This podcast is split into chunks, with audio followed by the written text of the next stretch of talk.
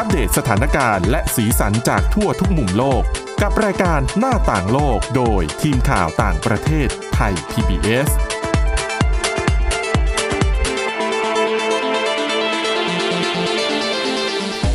สวัสดีค่ะ ต้อนรับคุณผู้ฟังเข้าสู่รายการหน้าต่างโลกนะคะ มาอัปเดตเรื่องราวทั้งสถานการณ์และสีสันจากทั่วทุกมุมโลกกับทีมข่าวต่างประเทศไทย PBS กันได้เช่นเคยค่ะ ติดตามฟังกันได้ทุกวันนะคะ ผ่านทางพอดแคสต์ ค้นหาคำว่าหน้าต่างโลก หรือว่าไปที่เว็บไซต์ www.thaipbspodcast.com นะคะ วันนี้อยู่กันกับทีมข่าวต่างประเทศเหมือนเดิมค่ะ คุณทิพย์ตะวันธีรนัยพงษ์และดิฉันวินิษฐาจิตกรีค่ะ สวัสดีค่ะ วันนี้เรามีเรื่องเกี่ยวกับสถานการณ์การระบาดของโควิด -19 ในอินโดนีเซียมาฝากกัน ซึ่งก็ควบคู่ไปกับบ้านเราเลย เขาแรงกว่า แต่ระดับความแรงที่กำลังเพิ่มขึ้นเรื่อยๆ ก็แหมจะบอกว่าคู่ขนานตีคู่กันไปก็คงไม่ผิดนัก แต่ว่าก่อนจะไปเรื่องเครียดๆเรามีเรื่องที่น่ายินดีสำหรับใครหลาย ๆ คน เกี่ยวกับความสำเร็จในการไปเที่ยวขอบอวกาศที่เกิดขึ้นอีกแล้ว คือห่างกันแค่สัปดาห์เดียว มากกว่าหนึ่งสัปดาห์ สักประมาณดิฉันว่าเจ็ดวันพอดีคุณ วันวันอังคารกับเขาบินวันที่อาทิตย์ยี่สิบเอาเหรอดิฉันใช่อังคารกับจำวัวันนอาทิตที่ย์ผิดขออภัยปคุณระมาณผู้ฟัเจ็งดด้วยแปดเก้าประมาณสิบวันนะ ไม่ถึงสองไล่เลี่ยสักัปนดาไม่ห์นานเออแต่ต้องบอกว่าคือ คือรอบเนี้ยวันอังคารที่ผ่านมาคือตอนเป็นเวลาบ้านเราก็กลางคืนละของวันอังคารก็คือ 20 กรกฎาคม ใช่แต่ว่าเวลาถ้าเป็นที่สหรัฐสหรัฐเนี่ยก็คือจะเป็นตอนเช้าเขาบินกันตอนเช้าอืมก็เป็นภารกิจการทัวร์อวกาศของเอ่อ บริษัท Blue Origin ของเจฟเบโซสนะคะ เป็นมหาเศรษฐีอันดับหนึ่งของโลกแหละ จริง ๆอะเขาประกาศมาก่อนนะว่า Blue Origin ซึ่งเขาใช้จรวดที่ชื่อว่า New Shepard อะบินขึ้นไป คือเขาอะประกาศก่อนว่าคือประกาศวันที่จะเดินทางเนี่ย ก่อน Virgin Galactic ของ Richard Branson ซะอีก แต่ว่าโดนมาโดนแซงดิฉันคืน่ะอเข้าประใจกาศทีว่าหลังแต่ว่าบินไปก่อน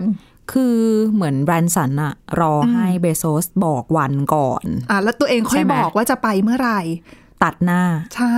แต่สองบริษัทนี้เขาก็แข่งกัน โอ้โหพอสมควรเลยนะ แต่ดิฉันว่าโจมตีเทคโนโลยีอะเขาต่างกันเลยนะอ๋อใช่ถ้ากะคนที่ติดตามเรื่องของเทคโนโลยีการทัวร์อวกาศเนี่ยจะเห็นว่า คือยานอวกาศ ดิฉันจะเรียกยานก็ไม่ถูกนัก เพราะว่าของ Virgin Galactic เนี่ย VSS Unity เนี่ยเขาใช้เป็น เหมือนกับเครื่องบินที่เรียกว่าเครื่องบินอวกาศถูกไหมคะ ก็เครื่องบินกึ่งจรวดนั่นแหละเออเพีที่ยงแต่บินว่าขึ้นไป วิธีการบินมันก็คล้ายคล้ายกับกระสวยอวกาศอ่าคือความรู้สึกที่ขึ้นไปอะ คือดิฉันดูจากในภาพน่ะ เหมือนกับเราขึ้นเครื่องบินน่ะ เดี๋ยวสิต้องบอกว่า คล้ายกับกระสวยอวกาศในขากลับอ่าเพราะถ้าจะเทียบกับกระสวยอวกาศเวลาไปอ่าอย่างอพอลโลค่ะไปภารกิจอ่าชาเลนเจอร์หรืออะไรก็ตามใช้กระสวยอ่าอวกาศขาขึ้นจะเป็นจรวดค่ะ แต่ขาลงอะจะลงเหมือนเครื่องบินเออแต่อันเนี้ยคือขึ้นไปก็เหมือนเครื่องบินด้วยนะ คล้าย ๆกัน คืออาแต่เหมือนกับบินออกไปไกลกว่าที่เราบินข้ามประเทศ คือใช้ยานแม่ เขาเรียกคำว่ายานแม่เราไม่ได้ตั้งกันเองนะ ภาษาอังกฤษเรียกว่า mothership ค่ะ พาขึ้นไปสูงในระดับหนึ่งเนาะแล้วค่อยเอาเครื่องบินส่งลำนั้นอะอ่าแยกตัวออกไป แล้วก็ไปดูวิวกันสักสองสามนาทีนะคะ แล้วก็บินกลับมาที่ให้โลกปลดเข็มขัดลอย ใช่แป๊บในเดียวเอเครื่งองสองสามด้วยนาทีอะคุณ แต่อึดใจเดียวเองอะทุยแต่วิวก็ได้อยู่โอ้แต่หน้าต่างเขาก็จะเหมือนกับหน้าต่างแบบเวลาเรานั่งนั่งเครื่องบินอะอะอันนี้คือสิ่งที่เขาโปรโมทนะใช่ใช่ว่าของเขาเนี่ยโอ้หน้าต่างเยอะเออหน้าต่างเหมือนเครื่องบินโดยสารค่ะ แต่คราวนี้ของ Blue Origin นะ New Shepard ขึ้นไปเขาจะมีแคปซูลแล้วยิงแคปคือไปจากจรวดก่อนแนวตั้งค่ะ แล้วก็ค่อย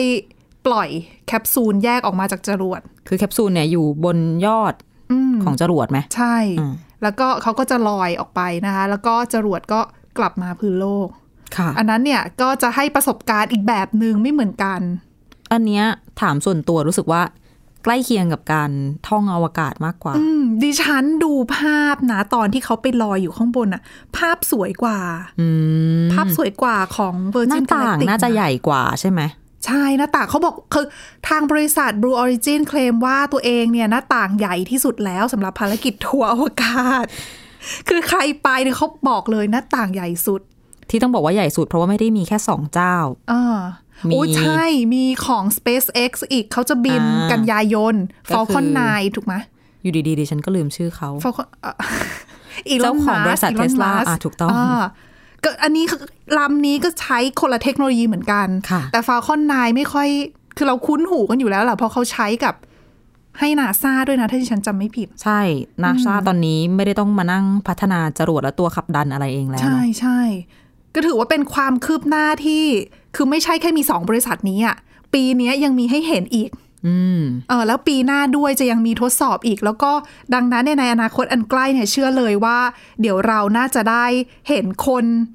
ทั่วๆไปเนี่ยแหละ แต่ต้องมีเงินนะอะบอกก่อนต้องมีเงินนะ ได้ขึ้นไปเที่ยวในอวกาศ อาจจะเป็นคนที่ไม่ต้องมีเงินก็ได้ เพราะว่าเดี๋ยวน่าจะมีโครงการเหมือนแบบให้เด็กๆเอาสเสียงมัครโชเข้าคอ๋อไปก็มีก็มีแบบเสียงโชคก็มีดิฉัน เหมือนกับรายการเดลิตี้โชว์ในสหรัฐอเมริกาบางรายการนะ ตอนนี้คือเขาทำ เป็นรายการพิเศษเลยอะสำหรับคนที่สนใจการเดินทางแนวแนวๆเนี้ยท่องอวกาศอะแล้วก็เหมือนกับให้มีชิงโชคอะให้ผู้ชมชิงโชค เพื่อจะได้ตั๋วไปทัวร์นอกโลกอะอืมจำไม่ได้จำไม่ได้ว่าเป็นเบโซสหรือว่าแบรนด์สันที่บอกว่าจะเดี๋ยวจะให้เด็กๆ ที่อ่าสนใจอะเหมือนปเขาระก็กจะวดมีอะไรโครสังกอย่างการเพราะว่าแนวคิดของสองคนนี้เขาก็จะจะจะว่าเหมือนกันก็เหมือนจะว่าต่างกันก็ต่าง คือเขาก็มองไปถึงเรื่องของอนาคตนั่นแหละ ค่ะ เออว่า โอ้ย โลกอนาคตแล้วนะ เราจะได้ไปทัวร์ไปเที่ยวกันในอวกาศเป็นเรื่องง่ายขึ้นอ่าหลาย ๆ คนก็ได้แรงบันดาลใจจากจุดนี้ แต่หลายคนอาจจะสงสัยว่า เอ้ยแหมถ้าในอนาคตเราจะได้ไปทัวร์นอกโลกแล้วเนี่ยต้องมีการเตรียมตัวอะไรแบบ ใครก็ไปได้ไหมต้องมีคุณสมบัติพิเศษอะไรหรือเปล่านะคะ นักบินอวกาศฝึกนานเออแล้วฝึกหนัก นั่นน่ะสิ แต่คราวนี้เนี่ยเออคือถ้าพูดอย่าง Blue Origin เนี่ยที่ขึ้นไปเขาบอกว่ามีคนที่อายุแก่ที่สุด อายุมากที่สุดกับอายุน้อยที่สุดด้วยอืมคืออายุมากที่สุดเนี่ยก็เป็นเป็นอดีตคนที่เคยฝึกนั่นแหละ กับการเป็นนักบินอวกาศแต่ว่าไม่ได้ออกไปอ๋อออายุ 82 ปีละค่ะเออ ก็ตอนนี้ก็ได้บินออกไปนะคะ แล้วก็มีเด็กอายุ 18 ปี แน่นอนว่า 18 ปีเนี่ยไม่ได้ฝึก ไม่ได้ฝึกการเป็นนักบินอวกาศหรอกค่ะคือเขาบอกว่าการเดินทางเนี่ย มันจะไม่ยาก คือเงื่อนไขมีไม่เยอะเท่าไหร่เลยล่ะ คือเป็นข้อมูลจากบริษัทของ Blue Origin เนี่ยนะคะ เขาพูดเงื่อนไขของการที่คนอยากจะไปเดินทางทัวร์อวกาศกับเขาเนี่ยกับบริษัทเขาเนี่ยต้องมีสุขภาพเป็นยังไงบ้างเพราะหลายคนกังวลถูกไหมว่าเป็นนักบินอวกาศต้องเป็นนักบินอวกาศที่แบบสุขภาพแข็งแรงแบบนั้นหรือเปล่า ทางบูโรจินบอกว่าของเขาเนี่ยไม่ต้องเลยนะสุขภาพร่างกายเนี่ย ไม่ต้องมีอะไรพิเศษกว่าคนปกติธรรมดาทั่วไป เขาขอแค่อย่างเดียว คุณต้องแข็งแรงพอที่จะปีนบันได ขึ้นไปนั่งบนแคปซูล มันสูงนะ อยากเห็นเลยอะไม่ได้เห็นตอนขึ้น ลองไปลองไปคุณผู้ฟังคุณวินิษฐาลองไปหาภาพดูได้ดิฉันคิดว่าในแต่มันไม่ใช่โซมันไม่เชีได้ยลแปลว่าในเป็นบันไดลิงใช่ไหมเป็นบันไดไม่ใช่ปเป็กนบันติไดนี่แหปละกติเพียงแต่ว่ามันสูงไงหมายถึงมีมีหลายขั้นกว่าจะถึง ใช่คุณก็โอเคเดินเหมือนเดินขึ้นตึกหลายชั้นน่ะ เพราะคุณต้องเดินขึ้นไปเองขึ้นไปที่แคปซูลข้างบนค่ะเอออันนั้นนะถ้าคุณแข็งแรงพอแล้วเดินขึ้นไปได้ก็โอเค แล้วเขากำหนดแค่ว่าอะส่วนสูงคุณต้องสูงอยู่ระหว่าง 152เซนติเมตรนะคะ ถึง 193เซนติเมตรน้ำหนักตั้งแต่ 50 กิโลกรัมจนถึง 100 กิโลกรัมอืมดังนั้นเนี่ยก็เป็นมาตรฐานของคนทั่วไปแหละ ค่ะ ก็เด็กๆมาก ๆ อาจจะไม่ค่อยได้ เพราะว่าจะสูงไม่พอกับน้ำหนักไม่พอ อืม คือเกณฑ์แบบเนี้ยเป็นในลักษณะที่คล้าย ๆ กับเหมือนเวลาเราไปเที่ยวสวนสนุกอะเนอะใช่ เวลาการขึ้นรถไฟเหาะต่างๆ เหตุผลใช่ก็คือ จะได้ต้องนั่งพอดีในเก้าอี้ แล้วเมื่อใส่เข็มขัดนิรภัยต่างๆอะใช่ไม่ใช่ว่าตัวเล็กเกินจนหลุดปึ๊ดออกไปได้อย่างเงี้ยก็ไม่ได้เออซึ่งพอพอใครเห็นแบบเนี้ยก็โอ้น่าคิดเนาะว่าในอนาคตเนี่ยเราจะได้ไปเที่ยวกันแล้ว แต่เดี๋ยวก่อน คุณต้องมีเงินนะคะ อย่างที่บอกไป อยากรู้เลยว่าเท่าไหร่ อย่างของ ริชาร์ดแบรนสัน Virgin Galactic เนี่ยเขาบอกว่าตั๋วนะ ค่าตั๋วที่จ่ายกันเนี่ยอยู่ระหว่าง 2 0 0แสนถึง 2 5 0 0 0 0 ดอลลาร์สหรัฐต่อคน อันนี้คือราคาเมื่อไหร่คะเขาไม่ได้บอกเลยเขาบอกว่าเป็นราคาตั๋วใบแรก ๆ ที่มีการขายใบคือเขาขายไปแล้วอ๋อตหลาอยนปีเนี้ยมาแล้วขายไปแล้ว 600 ใบ600ใบนะคะ ตั๋ว อ๋อ โอเคเออเพราะจำได้ว่าหลายปีก่อนประกาศราคา เริ่มต้นสองแสนดอลลาร์สหรัฐ อืม แล้วก็ขึ้นเป็นสองก็แสนี่นแหละห้าตหอนมื่นตอนประกาศเนี่ยก็ก็คือมีคนเริ่มซื้อแล้ว แล้วก็ทยอยซื้อกันมาเรื่อยๆ ก็ขายไปแล้ว600ใบนะคะ แล้วก็เริ่มบินปีหน้าค่ะแต่ว่าทาง Virgin Galactic เขา plan เอาไว้ว่าปีปีหนึ่งนะ น่าจะมีเที่ยวบินที่บินออกไปนอกโลกไปทัวร์เนี่ย สักประมาณ 400 เที่ยวบิน ไม่แปลกเพราะว่าบินเที่ยวหนึ่งเก้าสิบนาที ใช่ เหมือนบินแป๊บเดีไปยว กรุงเทพภูเก็ตหนึ่งชั่วโมงไหมเกือบใช่เกือบอืมก็ไกลกว่านั้นหน่อยแต่มาเลเซียไปแต่เดี๋ยวก่อนนะคือคือบิน 90 นาทีก็จริงแต่พลังงานที่ใช้เนี่ยแบบ เชื้อเพลิงเนี่ยคุณเยอะมากนะหมายถึงอันนี้เราจะพูดในเชิงสิ่งแวดล้อมถูกไหมใช่ คืออะเอาพูดเรื่องราคาก่อน 2 0 0 0 0 0ถึง 2 5 0 0 0 0 ตอนนี้นะคะสำหรับ Virgin Galactic แต่ว่าเขาบอกว่ายังไงเนี่ยราคาขึ้นแน่ ๆ ในอนาคต แล้วก็สำหรับตัว Blue Origin เนี่ย ยังไม่ได้บอกราคาว่าเท่าไหร่ แต่ว่าวันก่อนดิฉันฟังตอนที่เขาไลฟ์เหตุการณ์ตอนที่ปล่อยจรวดอะอืมเอ่อพิธีกรเขาพูดให้ฟังว่า ต้นทุนค่าใช้จ่ายของพวกตั๋วพวกเนี้ยคิดว่าน่าจะอยู่ในหลักล้าน ดอลลาร์สหรัฐ ดอลคือไม่ลาถึร์งสหสิบรัฐใช่ไม่ไม่ใช่เงินบาทตกใจดอลลาร์สหรัฐ แต่ว่าไม่ไม่น่าจะถึงหลักสิบล้านอะคือเมื่อก่อนการที่จะเดินทางไปท่องอวกาศแบบเนี้ยคุณต้องมีสิบล้านอัพ นี่หมายถึงว่าต่อที่นั่งเนาะต่อที่นั่งอืมแต่ตอนเนี้ยเขาบอกว่าต่อราคาลดลงมาแล้วไม่น่าถึง10ล้านค่ะแล้วก็เชื่อว่าถ้ามีการพัฒนาไปเรื่อยๆ ก็จะทำให้ถูกลงเหมือนกับการได้ท่องเที่ยว คือเหมือนกับการเดินทางด้วยเครื่องบินอะ คือเปรียบเทียบกับการเดินทางโดยเครื่องบินเมื่อสมัย 4-50 ปีก่อน อุ้ยเขาบอกว่าย้อนไปสักหนึ่งร้อยปีเลยร้อยปีเพราะว่าเลยเหรอตั้งแต่ช่วงที่กำลังพัฒนาเครื่องบินอะอะเอ่ออันนี้ก็เหมือนกันเลยการพัฒนายานต่างหมายถึงๆแบบเทคโนย้อโลนยีไปต่าง Airbus Boeing ตอนเริ่มแรกๆถูกต้อง ซื้อตั๋วเครื่องบินทีนึงโอ้โหเขาบอกว่าความรู้สึกเนี่ย บอกเลยว่าถ้ามองภาพสถานการณ์เนี่ย เมื่อหนึ่งร้อยปีที่แล้วกับตอนเนี้ย คือเหมือนกันเลยอ๋อคือแต่ตอนนั้นเป็นการเดินทางด้วยเครื่องบิน อันนี้เป็นการเดินทางด้วยยานอวกาศ มันก็คงจะเหมือนกับนวัตกรรมอื่นๆ อย่างเช่นใช่โทรศัพท์มือถือสมัยก่อนเครื่องหนึ่งแพงมากเออมีแค่หนึ่งคนใน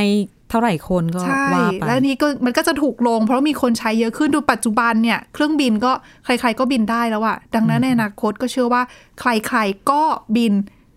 ยานอวกาศได้เหมือนกัน ไปแตะขอบอวกาศ ใช่ แต่อย่างที่เราเกริ่นกันเอาไว้ก่อนหน้านี้คือเป็นเรื่องของสิ่งแวดล้อมด้วย ว่า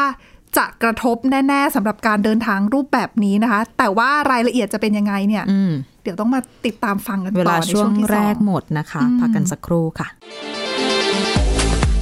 หน้าต่างโลกโดยทีมข่าวต่างประเทศไทย PBS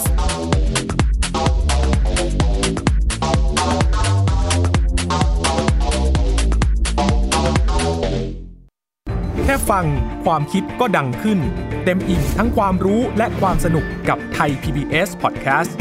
อาหารเนี่ยมันจะมีสัญญะทางการเมืองเนี่ยซ่อนอยู่ มีเจ้าหญิงแสนสวยพระองค์หนึ่งถูกสาปให้เป็นโรคซึมเศร้าคำนี้มันมีความหมายมากคำว่า winter of something เนี่ยฤดูหนาวของอะไรก็ตามเนี่ยมันจะมีเหตุการณ์ในประวัติศาสตร์ที่มันจะถูกใช้คำว่า winter เนี่ยตลอดเวลา ทางการจีนออกมาเปิดเผยนะคะว่าประชาชนที่เป็นผู้ใหญ่ประมาณครึ่งหนึ่งของทั้งประเทศอะ มีน้ำหนักเกินแล้วก็เป็นโรคอ้วน ตอบโจทย์ทุกไลฟ์สไตล์ตั้งแต่มีโควิดเนี่ย Apple สร้างสรรค์ฟีเจอร์เพื่อให้มันสอดคล้องกับโควิดเลย ผมจะนำมาเล่าใน EP นี้เนี่ย คือเกี่ยวกับค่ายกักกันเอาช์วิทซ์ในประเทศโปแลนด์ ฟังได้ทุกที่ทุกเวลาทุกช่องทาง ค้นหาคำว่าไทย PBS Podcast หรือที่เว็บไซต์ www.thaipbspodcast.com วันนี้ การดูข่าวของคุณจะไม่ใช่แค่ในทีวีไทย PBS ให้คุณดูข่าวได้หลากหลายช่องทางน้ำท่วมเต็มพื้นที่ เว็บไซต์ www.thaipbs.or.th/news Facebook Thai PBS News Twitter @thaipbsnews YouTube Thai PBS News ไหลล้นทะลักเข้ามากดติดสนันในการข่าวพร้อมๆกับหน้าจอไร้ขีดจำกัดเรื่องเวลา เข้าถึงรายละเอียดได้มากกว่า ไม่ว่าจะอยู่ณจุดไหน ก็รับรู้ข่าวได้ทันที ดูสดและดูย้อนหลังได้ทุกที่ กับ 4 ช่องทางใหม่ข่าวไทย PBS ข่าวออนไลน์ ชับไว้ในมือคุณ อัปเดตสถานการณ์รอบโลก ประเทศจีนนี่เราทราบกันดีนะคะว่าเป็นประเทศที่จะมีปัญหาเรื่องความสมดุลของประชากร คนที่ได้รับความสนใจจากวิกฤตในครั้งเนี้ยก็คือนายกรัฐมนตรีนิวซีแลนด์ เรื่องราวสีสันจากต่างแดน ก็มีช่อง YouTube เป็นของตัวเองใช้ชื่อว่าครัวคุณยาย รายชื่อของคุณหมอพยาบาล แล้วก็นักวิทยาศาสตร์จำนวนไม่น้อยอยู่ในรายชื่อผู้ทรงอิทธิพลนะ รัฐบาลของไต้หวันเนี่ยกำลังพิจารณา เพื่อเปิดการท่องเที่ยวครั้งใหม่ หน้าต่างโลก โดยทีมข่าวต่างประเทศไทย PBS ทุกวันจันทร์ถึงศุกร์ 12นาฬิกา ทางไทย PBS Radio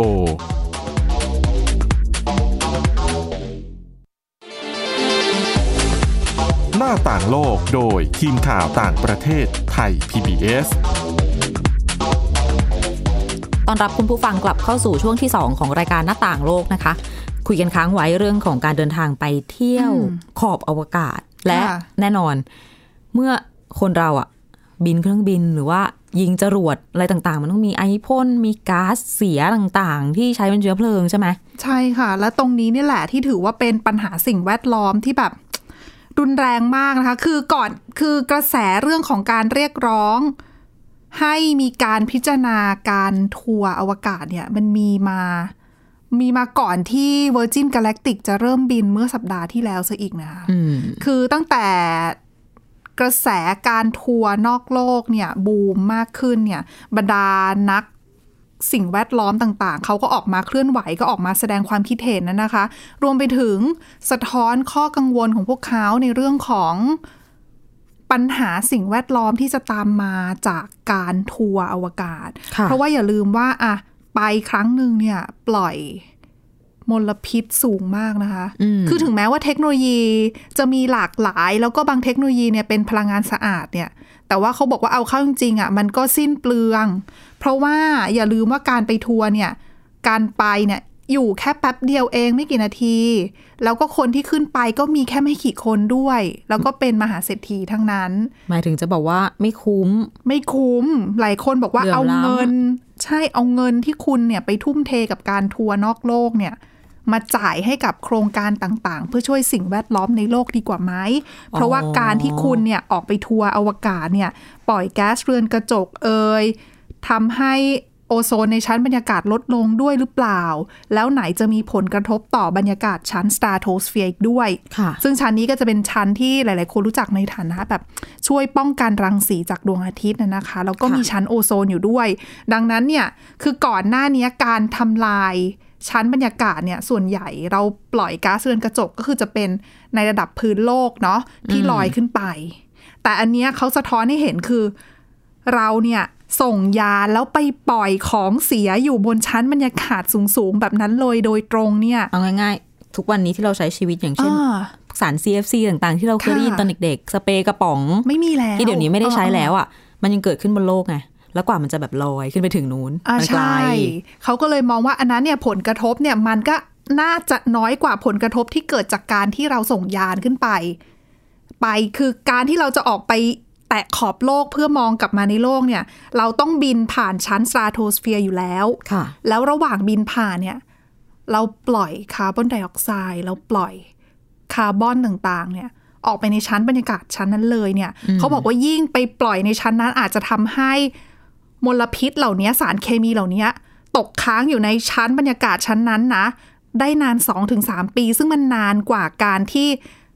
ลอยขึ้นไปจากพื้นโลกอะ่ะ คือมันอันตรายกว่าแล้วสองเขาบอกว่าเขาประเมินว่ามันอันตรายกว่ารวมไปถึงเขายังไม่รู้ผลกระทบจริง ๆ ด้วยที่เกิดขึ้นกับชั้นบรรยากาศอ๋อเพราะว่ามันเป็นชั้นบรรยากาศที่สูงแล้วปกติอะมันไม่ได้มีคือเราไม่ได้มีกิจกรรมอะไรที่ไปกระทบกับชั้นบรรยากาศชั้นนั้นโดยตรงอะค่ะ อย่างเครื่องบินที่เราบินกันในปัจจุบันอะ บินต่ำกว่านั้นไงอืมต่ำกว่านั้นเยอะอยู่ แล้วการที่จะมียานอวกาศที่ผ่านชั้นบรรยากาศสตาร์โทสเฟียร์แล้วไปสร้างผลกระทบได้เนี่ย เขาบอกปีปีหนึ่งอะมีร้อยต้นๆเท่านั้นเอง ในการเดินทางออกไปอะค่ะดังนั้นประเมินแล้วเนี่ยข้อเสียมันก็เลยไม่ได้เยอะจนถูกจับตามองเท่าไหร่นักอืมแต่ถ้าการเดินทางออกไปนอกโลกเนี่ยมีเยอะขึ้นอืมเป็นเชิงพาณิชย์มากขึ้นอะ คนไปเที่ยวกันมากขึ้นอะ คุณคิดดูอย่างเมื่อสักครู่ที่ฉันบอกไปว่า Virgin Galactic บริษัทเดียวนะ ประเมินว่าจะมีเที่ยวบิน 400 เที่ยวบินต่อปีอะไม่อยากจะคิด คือตอนนี้ที่มีปัญหาคือมีแค่ 144 เที่ยวบินที่บินออกไปนอกโลกนะที่นาซาบอกค่ะ แต่ว่าในอนาคต 400 ต่อปีสำหรับบริษัทเดียว แต่ว่าปัจจุบันเนี่ยมีมาแข่งในตลาดอุตสาหกรรมเนี้ยการท่องเที่ยวแบบเนี้ยสี่ห้าบริษัทแล้วนะคะเท่าที่ใช้เท่าที่ดิฉันเห็น เดี๋ยวเสริมข้อมูลนิดนึง คืออย่างของ Virgin Galactic เนี่ยเอ่อเครื่องบิน V Unity เนี่ยที่บินขึ้นไปอยู่ ยังไม่ออกนอกอวกาศอยู่ในระดับขอบค่ะขอบอวกาศก็คือในชั้นสตราโตสเฟียร์แล้วเขาบินด้วยความเร็วเหนือเสียงสามเท่าอะอื้อหือพลังงานลองคิดดูว่าพลังงานใช้ขถ้านาดไหนคุณผู้ฟังสงณสงสัยว่ามันเร็วขนาดไหน ลองไปย้อนหาภาพดูจังหวะที่เขาแยกตัวออกจากยานแม่ค่ะเหมือนในการ์ตูนเลยอะ คือเป็นไอเดี๋ยวพ่นออกจากเท้ายจรวด แล้วก็จะมีแบบไฟมาฟูออกมาถูกแล้วเขาก็บินปืดขึ้นไปนะ แล้วนึกถึงคือมันสวยไหมสวยอ้อแล้วนึกถึงก๊าซเสียอะไรต่างๆ ที่ออกมาแหม แล้วนักวิทยาศาสตร์บางคนเนี่ยเขาบอกว่าจากการศึกษาเนี่ยเชื้อเพลิงที่ใช้กับยาน VSS Unity เนี่ยของอ่า Virgin Galactic เนี่ย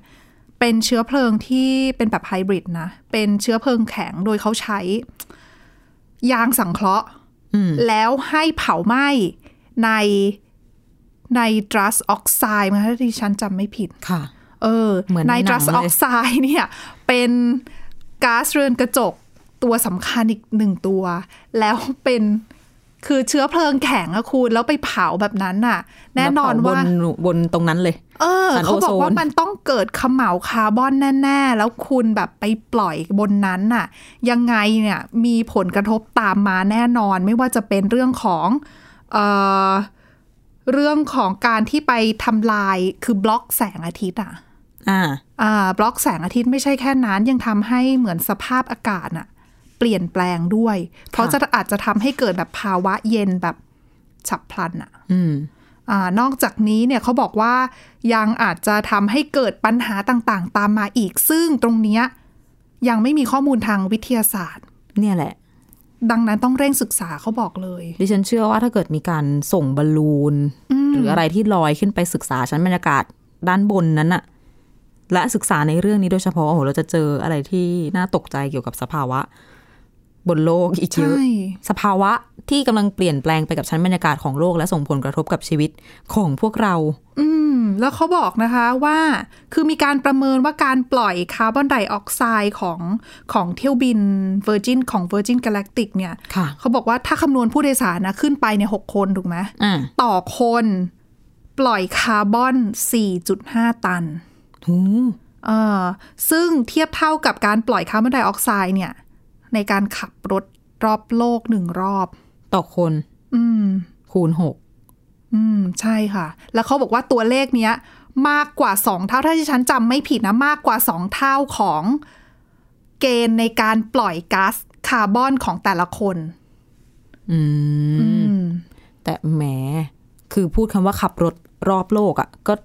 ก็จินตนาการภาพตามไม่ได้แล้วอะใช่เออ มันมันขนาดไหนอะคุณอ่าแต่ว่าอันเนี้ยขึ้นไปนะดูแค่สามถึงสี่นาทีอะค่ะอ่าอันนี้ก็คือเป็นเรื่องของ Virgin Galactic แต่ว่ายาน Blue Origin คือจรวด New Shepard ของ Blue Origin เนี่ย ก็เขาบอกว่า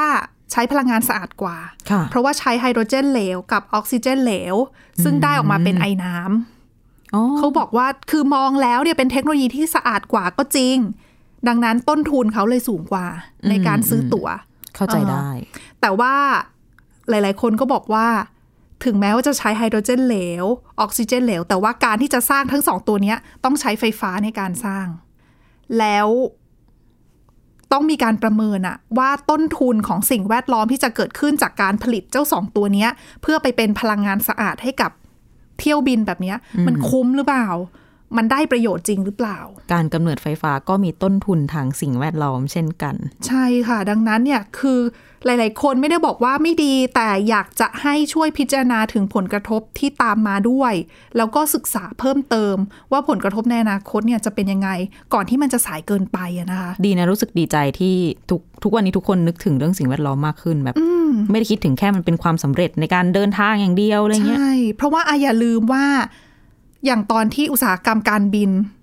เมื่อหนึ่งเกือบหนึ่งร้อยปีที่แล้วเนี่ยกำลังบูมตอนนั้นเราไม่ได้พูดเรื่องของสิ่งแวดล้อมกันเลยไงอ๋อแต่จะบอกว่าสภาวะมันไม่เหมือนกันด้วย ทุกวันนี้อะถูกโอ้โหน้ำท่วมโอ้คุณดูแต่ละวันนะ ไม่เว้นกันเลยนะคะสำหรับสำหรับภัยทางธรรมชาติที่เกิดขึ้นอะเยอรมนีและล่าสุดอาทิตย์ที่แล้วเยอรมนีเออออาทิตย์นี้มาจีน นั่นสิดิฉันเห็นภาพแล้วแหมน่ากลัวมาก ๆเลยนะคะอะ ทิ้งท้ายไว้เรื่องสิ่งแวดล้อมฝากให้คิดกันว่า เรากำลังจะเจอกับอะไรนะคะค่ะและนี่คือเรื่องที่เรามาเล่าให้ฟังกันในรายการหน้าต่างโลกวันนี้ค่ะ คุณผู้ฟัง ติดตามฟังเรากันได้ทุกที่ทุกเวลานะคะผ่านทางพอดแคสต์ค่ะ วันนี้เราสองคนและทีมงานทั้งหมดลาไปก่อน สวัสดีค่ะ สวัสดีค่ะ Thai PBS podcast. View the world via the voice.